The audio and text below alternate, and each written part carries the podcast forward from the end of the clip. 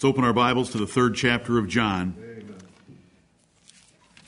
And let us resume where we left off a couple of months ago after having covered the first two chapters in 19 sermons. Let's take up John chapter 3.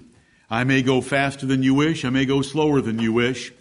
I hope that you'll be merciful and trust my judgment and the blessing of the Lord on his leading of us. Amen.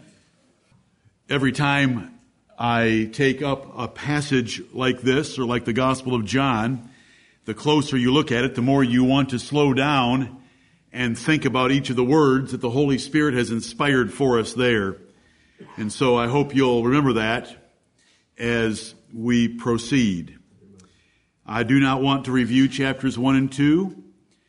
The only part that's germane at the moment is going to be verses 11 and through 13 of chapter 1 and the last three verses of chapter 2 coming into this chapter, and we will have occasion to look at them momentarily. Let me read to you the first three verses of John 3. There was a man of the Pharisees named Nicodemus, a ruler of the Jews. The same came to Jesus by night and said unto him, Rabbi, we know that thou art a teacher come from God. For no man can do these miracles that thou doest, except God be with him. Jesus answered and said unto him, Verily, verily, I say unto thee, except a man be born again, he cannot see the kingdom of God. Amen and amen. Let's see if we can cover these verses today. If we can cover more, we'll do so. But if not, it'll be these three. There was a man. When I open up John 3 and I find those words, I am very comforted and I want to comfort you with the fact that God, the Lord Jehovah, relates to us individually. And that should cause us great hope and joy that God has an individual, personal, intimate relationship with each. For throughout the pages of both testaments, we find certain men or certain women, individuals, a man here, a woman there, that God deals with personally. And if the truth be told, and I want to tell the truth, He has dealt with each of us individually in our lives. Right. If you go back and assess your life, when the Lord spoke to you, moved you, convicted you, touched you, convinced you, revealed truth to you, saved you, forgave you, blessed you, led you, you have been a man or a woman in a relationship with Him. Right. And He has done the seeking, and He has done the saving, and He has done the finding. And we want to thank Him for that. Every individual person, man or woman or child, is uniquely known by God. And there was a man. It wasn't circumstantial. It wasn't chance. It wasn't fate. It was God's providential arrangement for the conception and life and preparation of Nicodemus for this event. It was the conception and the life and the preparation of the Lord Jesus Christ for this event in order for us to have John chapter 3. Right. There was a man. You're not alone. This is one of the most hope-filled facts of our existence to excite our souls that God is with us individually and personally. You're not alone and believers know that this God will never forsake them. I will never leave thee, nor forsake thee. David could say in Psalm 27, David could say in Psalm 46, though an host should encamp against me, though the heavens and the earth and the mountains be cast into the sea, it doesn't matter. God is still going to be with us. It doesn't matter if we make our bed in heaven or we make our bed in hell in the grave. Psalm 139, the Lord is there with us. Right. And so when we get, when we start out and we see these words, there was a man. It's important for us to know a little bit about the exchange with Nicodemus. But we want to remember that God has had a few exchanges with us. Amen. He has put things in writing to us. He has sent men with beautiful feet to preach to us. He has sent the Holy Spirit to convict us. He has laid more before us than this man knew. He's given us more than this man knew after he was done hearing Jesus teach him. We have been very blessed. Keep in mind, as we proceed into this first verse, what was said in the last three verses of chapter 2. Because it was a separate little notation there from our brother John about men. Look at what we have written in John 2, 23. Speaking of Jesus, now when he was in Jerusalem at the Passover, in the feast day, many believed in his name when they saw the miracles which he did. But Jesus did not commit himself unto them because he knew all men and needed not that any should testify of man, for he knew what was in man. Right. He knew the deceitful, wicked, depraved hearts of men in general. He knew that some of these believers on him were not truly saved. They were not elect. They were reprobates. We will deal with this throughout the Gospel of John. Unlike the other Gospels, John, who emphasized belief, also points out those believers that were the children of the devil because there's different levels of believing. There's different kinds of believing. There's mental assent to facts that are before your eyes watching Jesus of Nazareth perform miracles that show no change in heart whatsoever. They're not the result of regeneration. They're the result of indisputable facts. And so men believed on his name that he was Jesus of Nazareth and he very well could be the Messiah because of the miracles he was performing. But Jesus did not commit himself to them because he knew that they were not real believers. And we are going to run into other situations where not only will he not commit himself to them, but he will provoke them by questions or by hard doctrine to drive them away or to provoke them to where they want to kill him. And we're going to run into those before we get out of John. You can find them in John 5, 6, 7, 8, 9, five chapters in a row have those kind of men that are exposed by the Lord Jesus Christ. Many believed on him for his miracles, but he avoided them. But here we have a man that believed on him for his miracles, but was received by Jesus. Not only was he received by Jesus, but Jesus committed some things to him that are the deeper, some deeper truth than we have had so far in this gospel, deeper truth than Nicodemus had ever heard. And Jesus makes comparison of this deeper truth that I'm, I'm from heaven and I've brought things down and you need to listen to some of these things. I'm sorry that you being a master in Israel do not know these things. And so Jesus committed some truth to him and, and we'll see that shortly. I want to say this. And I, I wish that we didn't get led astray by things. It's very difficult to prove absolutely that Nicodemus is born again. The circumstances lean in that direction. I tend to believe that myself, but it is so inconsequential, I don't even like talking about it. Because it doesn't change a thing. It's not how we prove doctrine. We do not prove anything about regeneration by whether Nicodemus was or not. Right.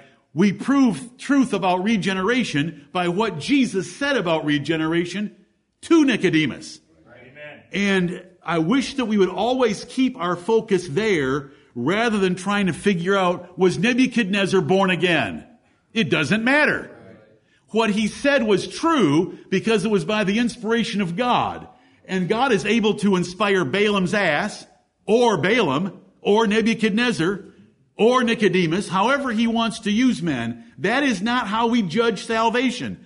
If I were to tell you that, that uh, Nebuchadnezzar was definitely born again, how will that help you? There isn't one modicum of value in that statement. It doesn't change a thing. So, I don't really have anything to say about Nicodemus. I tend to personally believe that he was born again, by the way that the Lord Jesus Christ taught him, the way that he defended Jesus Christ in John chapter 7, and his role in working with Joseph of Arimathea in, bap- in burying the body of the Lord Jesus Christ at the end of the Gospel of John. We don't read about Nicodemus anywhere else in the Bible, but we do have him three times in this Gospel. There's another category of men that Jesus does pursue and commits himself to. And I hope that we will remember those kind of men. We do not want to be in the category of the last three verses of John chapter 2. We do not want to be those that believe in some mental assent way in Jesus Christ that are not truly His and that Jesus does not commit Himself to. We want to be like Zacchaeus, who was hiding in a tree because he was short in stature, wanting to see Jesus of Nazareth when he passed that way. Jesus stopped under that tree, called to Nicodemus, had him come down. Nicodemus repented on the spot. Jesus said, today is salvation come to this house because this man is a son of Abraham. Wonderful. That's, com- and then I want to go eat lunch with you, Zacchaeus. A great transaction there in the Gospel of Luke. We want to remember the Gadarene. This has been mentioned to you many times. That when you read about Jesus crossing the Sea of, the Ga- of Galilee in a storm, that it was to find one man on the other side and that one man was the Gadarene. So when it says there was a man, there was once a young man in the state of Washington, in the little town of Camas, having left his parents and telling his father that he had no need of the Bible where he was going, there was a young man that the Lord found. Right. And the Lord's chased me all my life and I'm thankful for that. He is the good shepherd. He is the great shepherd. He is the shepherd of his sheep. He laid down his life for the sheep. He knows his sheep. His sheep know him. He calls his own sheep by name and they follow him. And I'm thankful for all that. And I get it from there was a man. And I want to address every one of you and I don't, I wouldn't care if I stayed the rest of this morning on there was a man, if you would leave every man, woman, and child realizing that there is a personal relationship with God himself through Jesus Christ that you should be exploiting and enjoying and enhancing and exceeding that you've ever had before. I fear that you want me to get into verse 3 and start tearing up Billy Graham and decisional regenerationists. You know I get enough pleasure out of that. But that's not my chief joy. My chief joy is there was a man.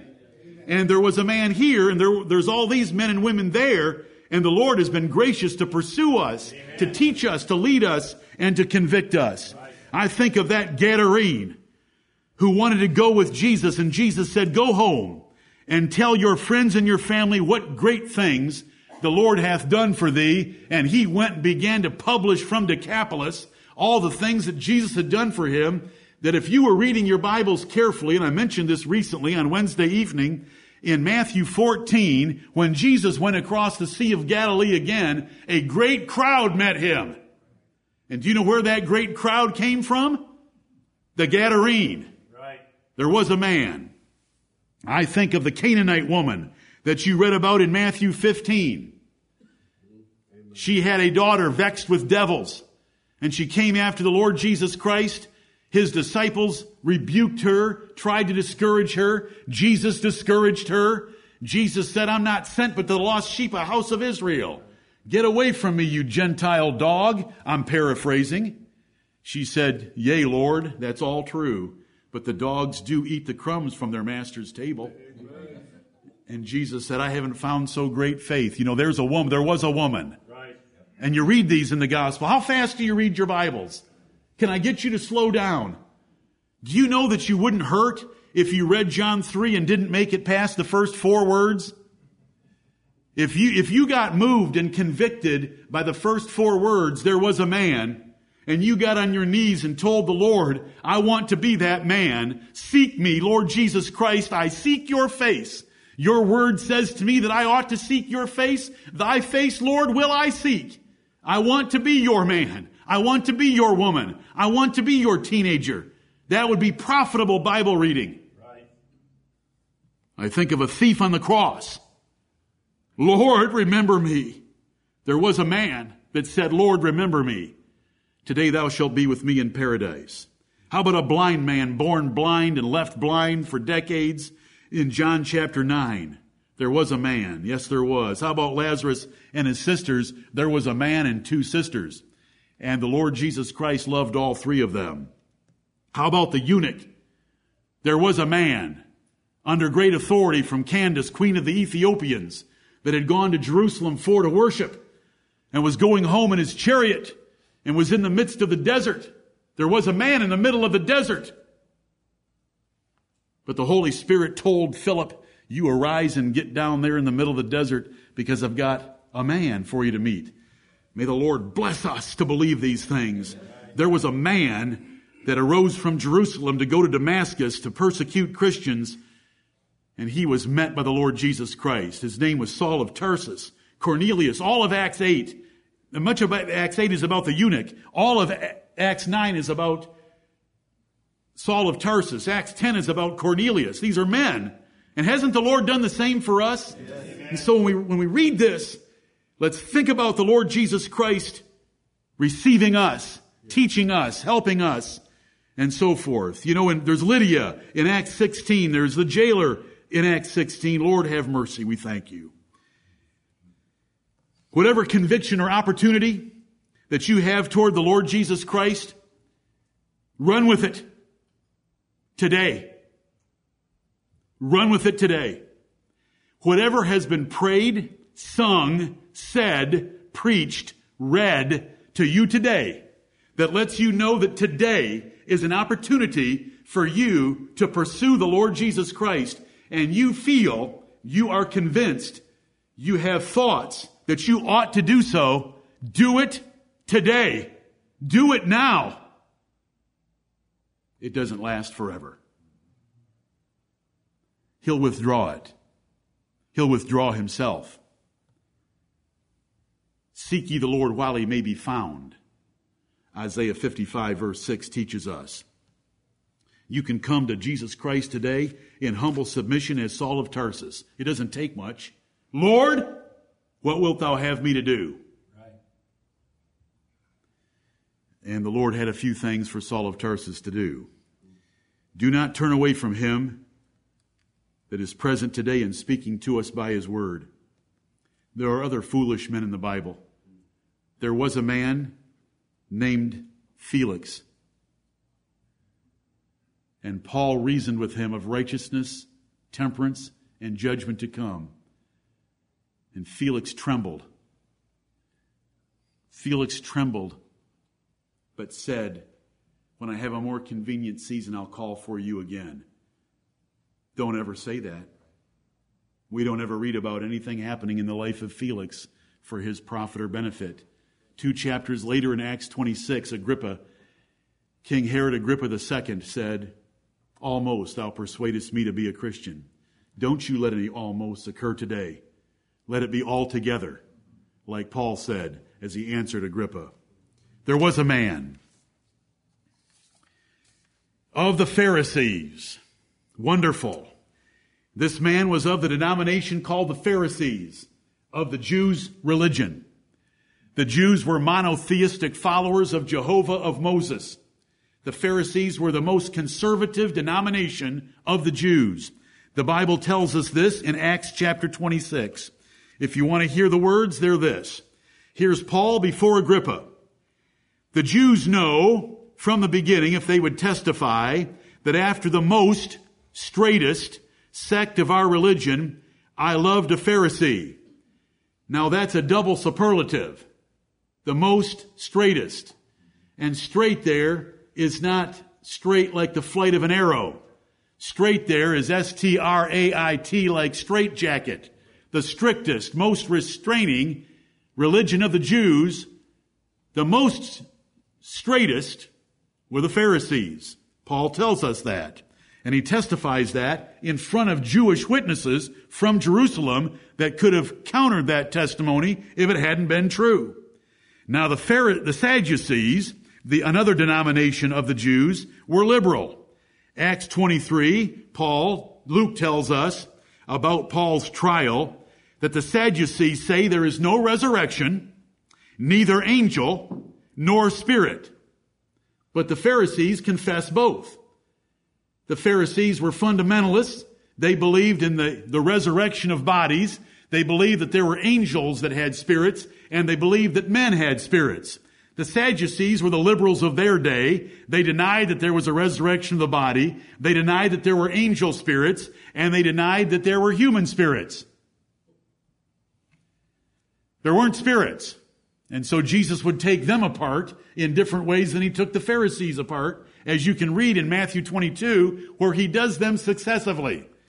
Because after he would shame the Pharisees in public, the Sadducees would start to think haughtily, and so then he would shame them. Then the Pharisees would start to think haughtily. He would shame them again. Matthew 22 is good reading.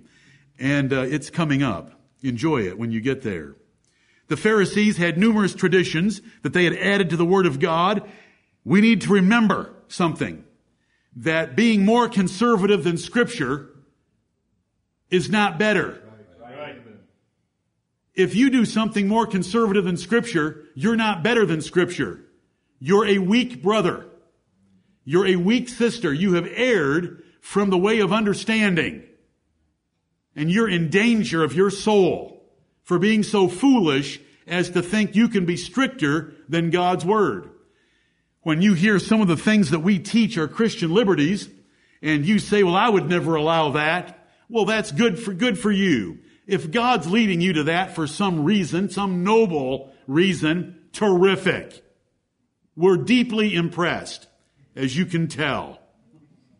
My heart is vigorously pumping peanut butter for your conviction on a matter of liberty. You can't be more conservative than God.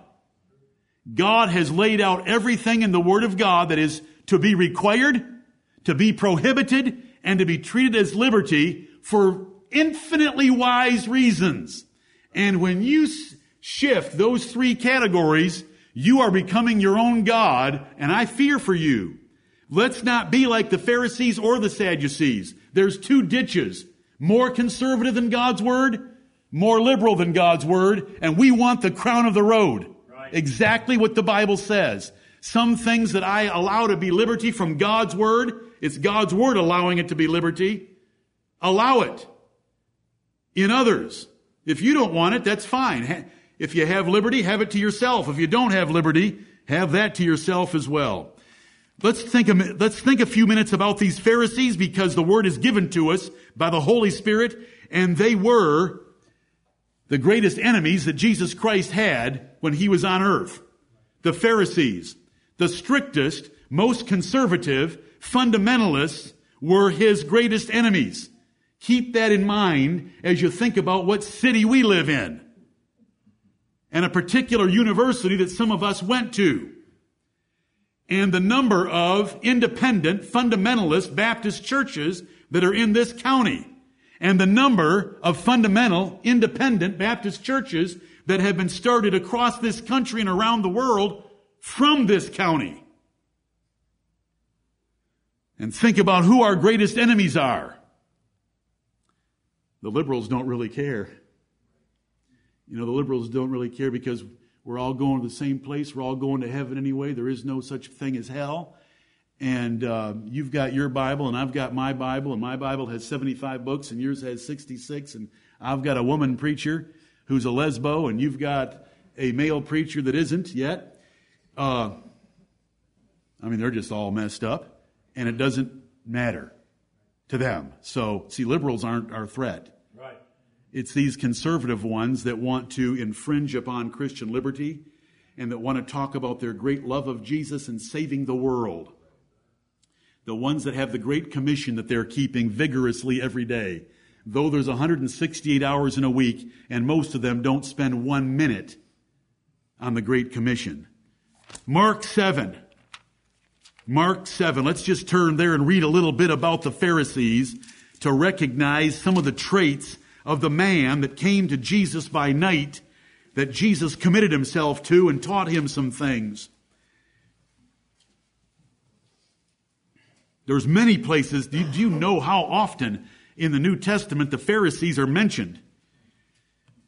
Over and over again. i am going to read a number of verses here. Follow along with me as we get their doctrine exposed. Mark 7 1. Then came together unto him the Pharisees and certain of the scribes which came from Jerusalem. And when they saw some of his disciples eat bread with defiled, what a dirty word. That is to say, with unwashen hands, they found fault. They will find fault in the most ridiculous little things. And I'm not going to start chasing rabbits or we will not get anywhere. But they will find fault in so many things that we do in this congregation that the Lord has either given us mercy to do specifically or that they are matters of liberty. Defiled. Oh, their hands weren't washing. For the Pharisees and all the Jews, except they wash their hands oft, eat not, holding the tradition of the elders. They were traditionalists, were traditionalists, but our traditions are the Word of God. What Jesus and His apostles taught, and it's called tradition. Second Thessalonians 2, 15. We want to hold fast to tradition, the tradition of the apostles. And these Jews, when they come from the market, except they wash, they eat not and many other things there be, which they have received to hold, as the washing of cups and pots, brazen vessels, and of tables. Then the Pharisees and scribes asked him, Why walk not thy disciples according to the tradition of the elders, but eat bread with unwashen hands? He answered and said unto them, Well hath Esaias prophesied of you hypocrites, as it is written, this people honoreth me with their lips, but their heart is far from me. Howbeit in vain do they worship me, teaching for doctrines the commandments of men. For laying aside the commandment of God, ye hold the tradition of men, as the washing of pots and cups, and many other such like things ye do. And he said unto them, Full well, ye reject the commandment of God, that ye may keep your own tradition. For Moses said, Honor thy father and thy mother. And, Whoso curseth father or mother, let him die the death. But ye say, If a man shall say to his father or mother, It is Corban. That is to say, a gift, by whatsoever thou mightest be profited by me, he shall be free. And ye suffer him no more to do aught for his father or his mother making the word of God of none effect through your tradition, which ye have delivered. And many such like things do ye. Amen. That is my Lord Jesus Christ. Amen. That is how he spoke. That is how he taught. And that is how he cuddled up to the Pharisees. He ripped them for their man-made religion.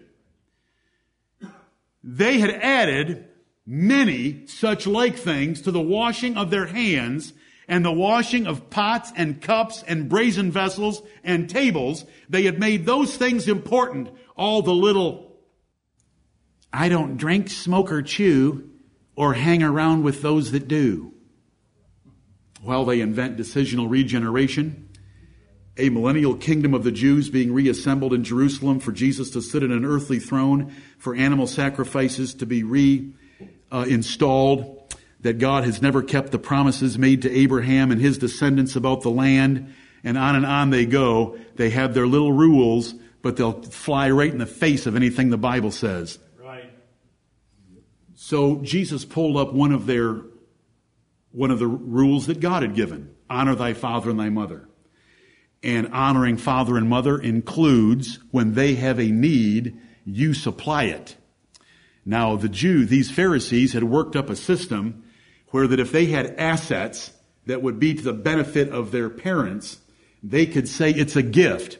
I have dedicated this to the temple. I'm going to give it to the temple so I can't give it to you. And Jesus said the only purpose of it was, was to avoid keeping the commandment of God of honoring father and mother.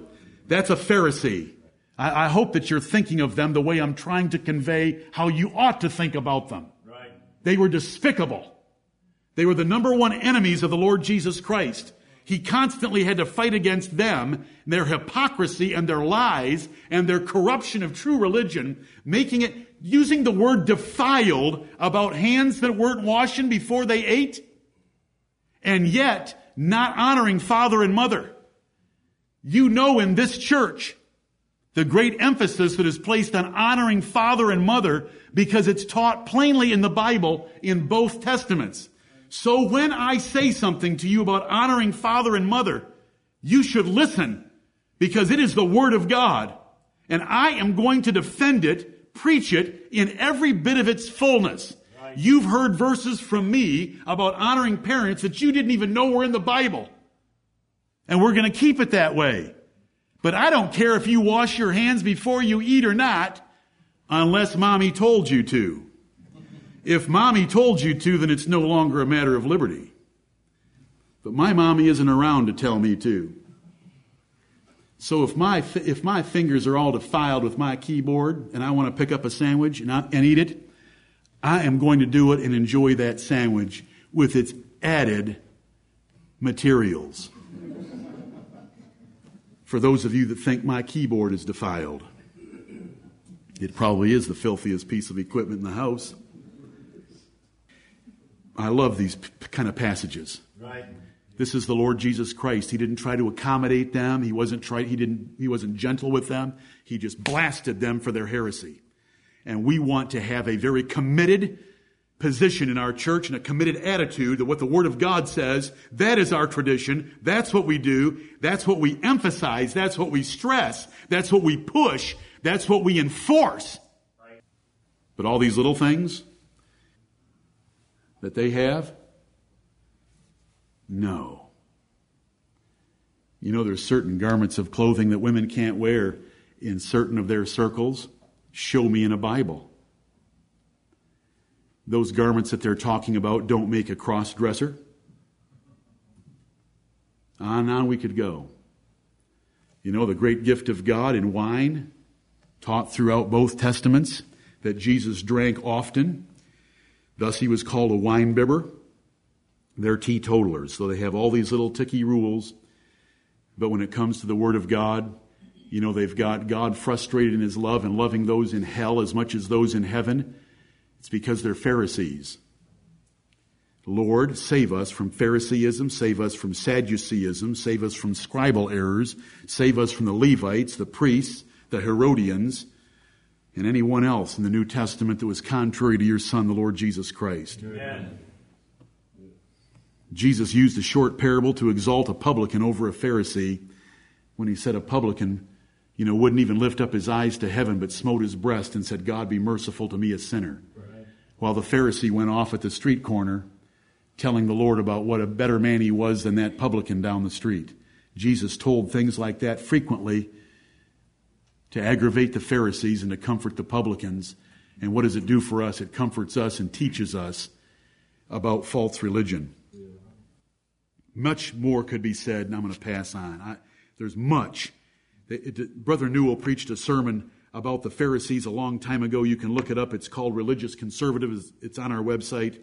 There's many things that can be said about them.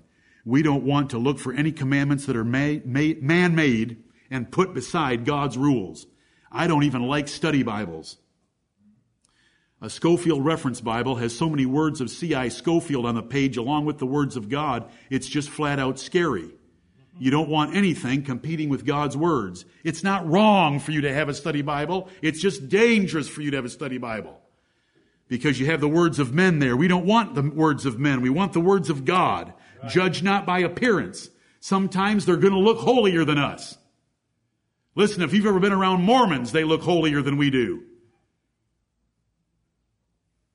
I mean, they won't even drink stimulants, at least the good old fashioned ones. We really look bad when you're throwing down one of those Red Bulls. They look nobler than we do. But Jesus said in John 7 24, judge not by appearance, but judge righteous judgment. Amen. Cut past the surface look and get right down to the real substance of the matter. You know, when you, when you look at a Catholic nun, and if you've met a nice Catholic nun, and I did meet some in Michigan, they can be very friendly and nice ladies. And they sure do give up more than I gave up. But they don't follow the Word of God. Right. So we don't judge by appearance, we judge righteous judgment. Noble sounding reasons do not justify any alteration to God's words at all. Most men will justify themselves rather than submit to God and His words. Reputations are worthless. Foolish and scornful questions should be rejected. The higher the education, the more spiritual ignorance, pride, and rebellion most of the time. There was a man of the Pharisees, John chapter 3, named Nicodemus. The best we can know is conqueror or victor of the people. He was a master or teacher in Israel, as Jesus made reference to it in verse 10, where Jesus said, Art thou a master in Israel? That's a master teacher, a chief teacher, a ruling teacher, and knowest not these things we have three events recorded by our gospel writer John about Nicodemus.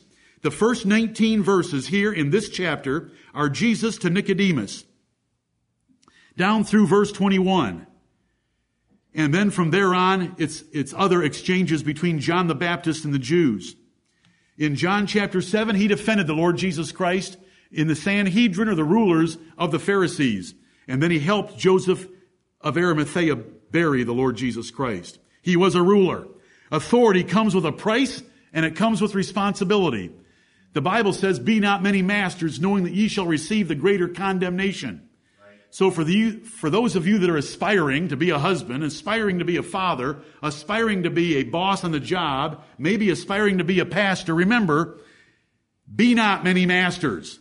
This man was a master. He should have been accountable for spiritual information for the nation of Israel, and he's going to show his great ignorance in verses 4 and 9 by not understanding what Jesus Christ is talking about. Rulers were fearful of the Pharisees. Look at John chapter 12. The Pharisees were always causing trouble, making threats, and causing the people to be timid about coming forth in following Jesus Christ for those that had sincere faith. John 12, 42, nevertheless, among the chief rulers, also many believed on him. John 12, 42, among the chief rulers also many believed on him, but because of the Pharisees, they did not confess him, lest they should be put out of the synagogue, for they loved the praise of men more than the praise of God. Now we can tell that these individuals didn't have a real faith in God because they were more afraid of men and they desired the praise of men more than they feared God and desired his praise. And so we've got a ruler of the Jews. You young men, there was a man of the Pharisees named Nicodemus, a ruler of the Jews. You young men, I had the privilege late in my youth of hearing about Elihu. You have had the privilege early in your youth of hearing about Elihu. You children that are sitting there, Zach, I'm looking at you. I'm thinking about you right now. Zach, there's a man in the Bible named Elihu, and he's introduced to us in Job 32. And let's turn in our Bibles to Job 32 and let me read just a few verses about Elihu. I want you to grow up to be like Elihu. Elihu wasn't afraid of old men. Elihu wasn't afraid of rulers of the Jews. Elihu wasn't afraid of those with PhDs. Elihu wasn't afraid of those that went to seminary or cemetery. Because that isn't what gives wisdom. Right. That clouds men's minds. That steals men's affections. That redirects them from God, the Holy Spirit, and the Word of God to men and to commentators and to professors. And we want this as our inspiration. You always want to think and speak about the Bible, Zach. Elihu. In Job, there are five men. Job, three friends named Eliphaz, Bildad, and Zophar, and the young man, Elihu. And Elihu, because he is young, has sat there and listened to these four older men argue with each other for 31 chapters. But the end has come. He's about to blow up. And the Bible wants us to know that, that godly young men get to a place of wanting to blow up. But they handle themselves to come off like this. Verse 1 of Job 32, so these three men ceased to answer Job because he was righteous in his own eyes. The four stopped talking because they couldn't make any headway with righteous Job or self-righteous Job. Then was kindled the wrath of Elihu, the son of Barachel the Buzite of the kindred of Ram. Against Job was his wrath kindled because he justified himself rather than God. Also against his three friends was his wrath kindled because they had found no answer and yet had condemned Job. Now Job, now Elihu had waited till Job had spoken because they were elder than he. Zach, as you grow up, if you're in the presence of older men, you let the older men talk first. But if they don't have the answer, when they finish, you are welcome to give your opinion. And let your opinion be based on the Bible. Right. Elihu in verse 6. I am young, and ye are very old. Wherefore I was afraid, and durst not show you mine opinion. I said, days should speak, and multitude of years should teach wisdom. But there is a spirit in man, and the inspiration of the Almighty giveth them understanding. Great men are not always wise, neither do the aged understand judgment. Therefore I said, hearken to me, I also will show mine opinion.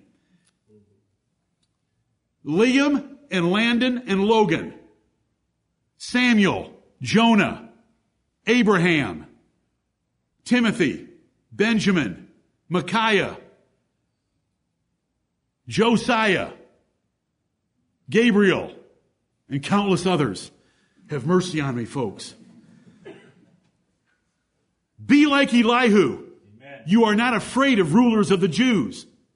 They don't know anything.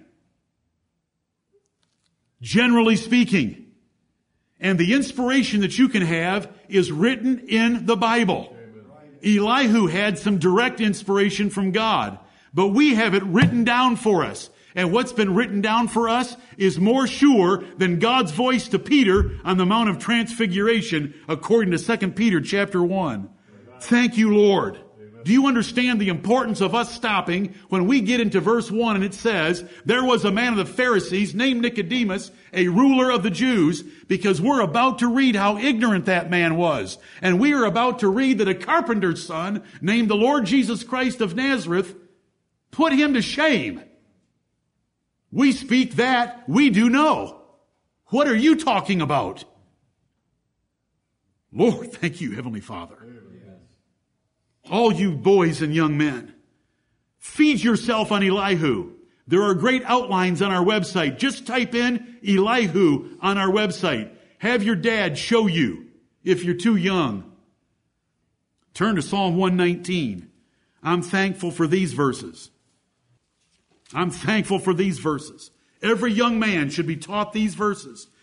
Some of you young men are old enough that you've been taught these verses. I hope that you'll remember that I'm speaking to an audience larger than this assembly. I want every young man under the sound of my voice, every boy, to grow up believing what I'm about to show you. Because these verses are empowering. Amen. And us older men can do as well. What's the number one commentary, the most popular commentary in the world? Whether it's at Bob Jones or anywhere else, it's Matthew Henry. He's a ruler of the Jews. 1 Corinthians 15 29 is a favorite Mormon text because by it they teach baptism for dead relatives.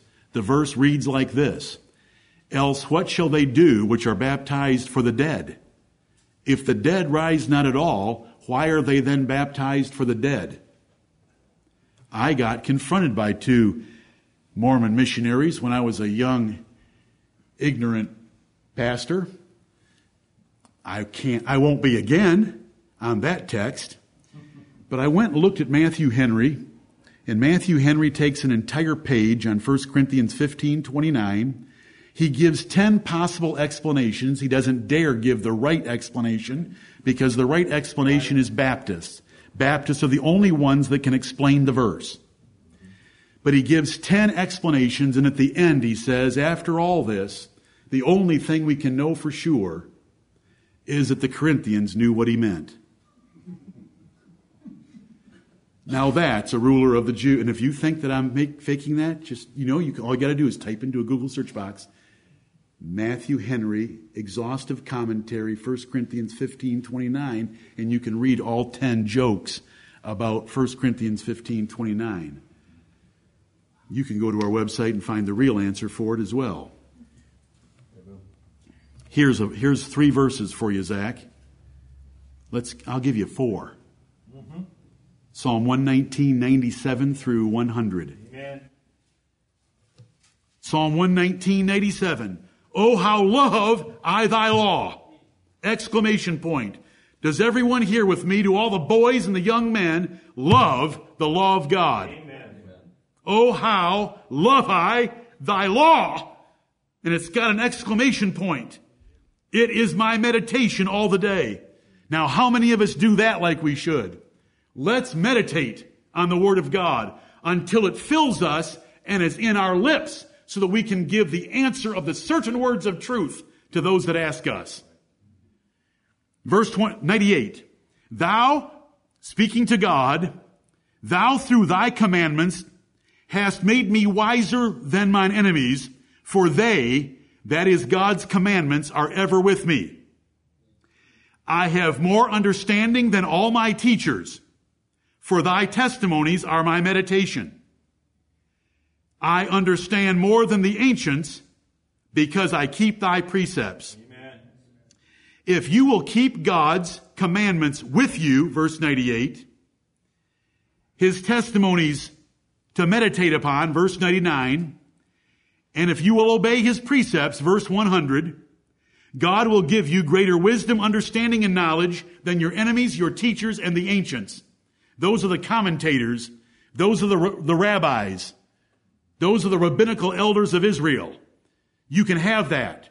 Some of you young men that I named will be going to places this year where teachers are going to tell you things different than God's Word. You don't have to say anything and you shouldn't unless you're asked. But you should have the courage of God's Word and I never want you to lose it. And I, this is very important to me and for the future of our church if the older members understand that our boys and our girls to a lesser extent and our young men must be established to be like Elihu and be like David. Right. Elihu and David were exceptional characters because they had exceptional confidence in the Word of God. Joseph, I can see you nudging over there. I, I, was, I didn't mean to leave you out. You're sitting behind Esther. So Zach got the attention today. Nicodemus is going to expose his ignorance as a ruler of the Jews. This nation had been turned over to ignorance. Look at Isaiah 6. Isaiah chapter 6. It, it, Israel was in a terrible state of affairs because of their own rebellion, their own neglect of God, their own neglect of His Word, their allowance of the Pharisees to bring in so many man-made traditions that contradicted the Word of God. Isaiah chapter 6 is that wonderful passage that has the vision of God in glory on his throne that so moved Isaiah. But that vision ends in verse 8. And then he gets a commission. He has said in Isaiah 6 8, Here am I, send me.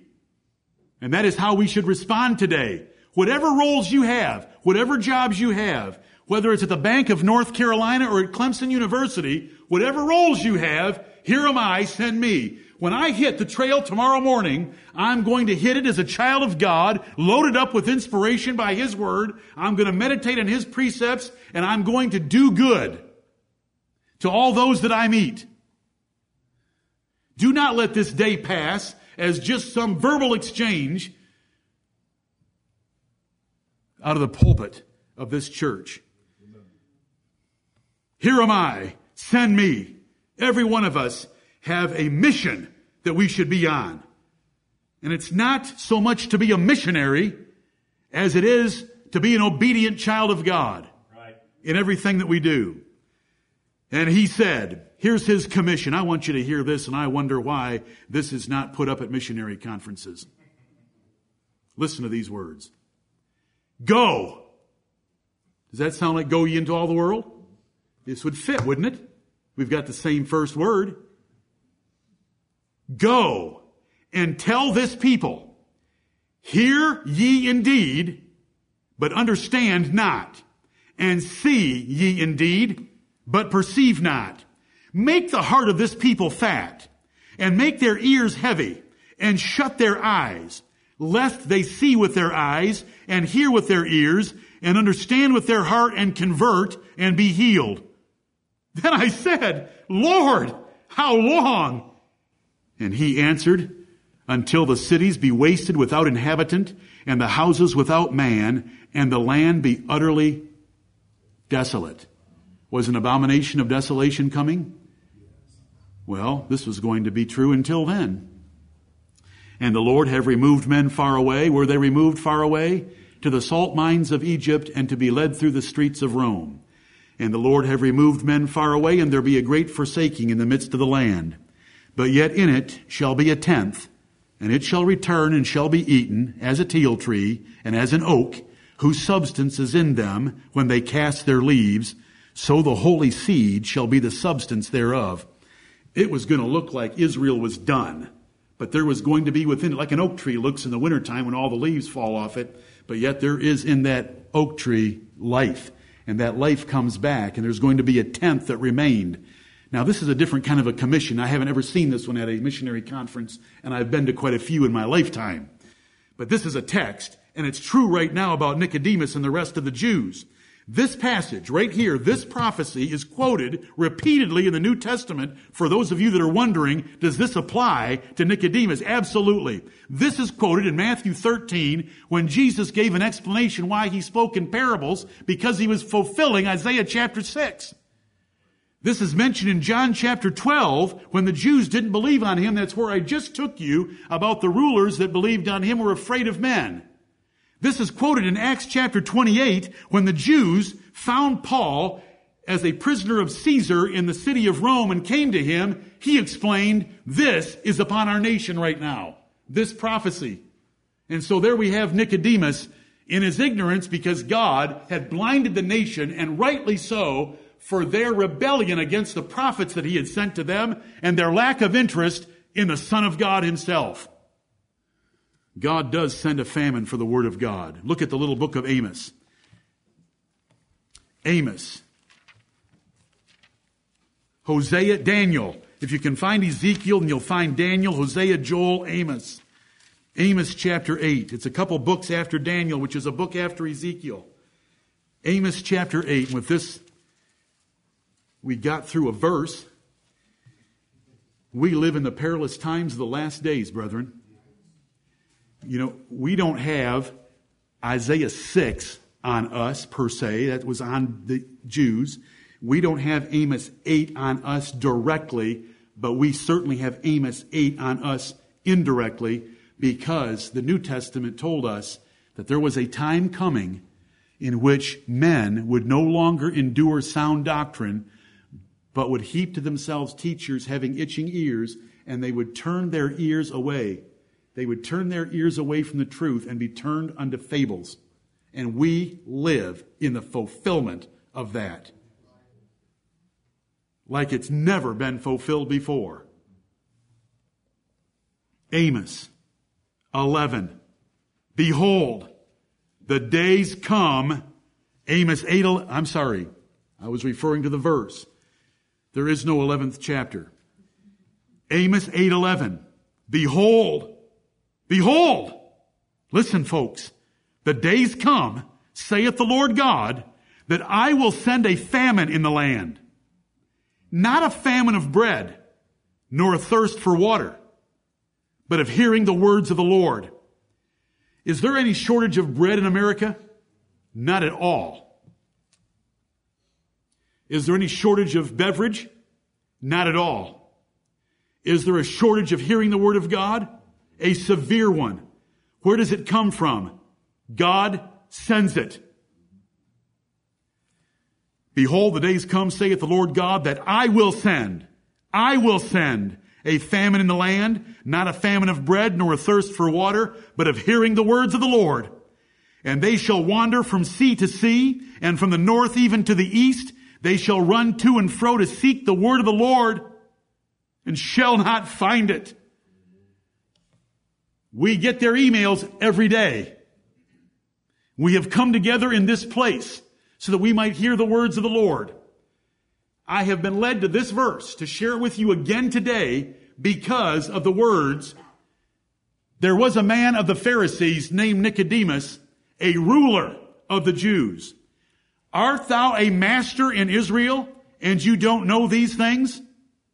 We live in a time like that in our country, but we have the inspired word of God. We should all be like Elihu. We should all be like David. We should all be like the Lord Jesus Christ. We should be like our brother Paul. We should sanctify the Lord God in our hearts. 1 Peter 3:15. But sanctify the Lord God in your hearts. How do you sanctify the Lord God? You set him up high and holy. Sanctification means to make something holy. You make God high and holy in your heart. But sanctify the Lord God in your hearts and be ready always to give an answer to them that ask you a reason of the hope that is within you with fear and meekness. Lord, help us to do that. There was a man, there's men, women, and children listening to me. The Lord Jesus Christ is a sufficient Savior and Shepherd that He can take care of each one of us, and we should run after Him and run to Him. He will embrace us in His arms. Our brother Ed prayed that we would spend today seeking out the Lord Jesus Christ. He's there for us. He was there for Nicodemus. He laid important born again truth on Nicodemus. That man was of the Pharisees, and the Lord has saved us from Pharisee religion. And whatever, whatever vestiges of Phariseeism we have in our thinking and our consciences, Lord, purge us of it. We don't want a thing to do with them. We want to follow thy Son, the Lord Jesus Christ, perfectly. And let's remember that the rulers of the Jews and the rulers of the Gentiles and the, and the doctors and the professors of the seminaries are the ones that have led the people astray, and everything has been watered down and compromising on the left hand and on the right hand. They've turned their ears away from sound doctrine and hearing the words of God and the truth of God for fables, and fables are multiplying on every side. And they have teachers heaped up that will satisfy the lusts of their itching ears. May God keep us committed to his words of inspiration that he's given to us in the Bible, and that we will fear no man, and that we will get rid of every man made tradition and commandment that's ever come up, and that we will follow his word only. Lord, help us to that end and raise up among these boys and young men some great and mighty men to live your word and to hopefully preach your word and to lead wives and children in a way that would further your kingdom. Jesus, we pray that in your glorious name. Amen. Amen.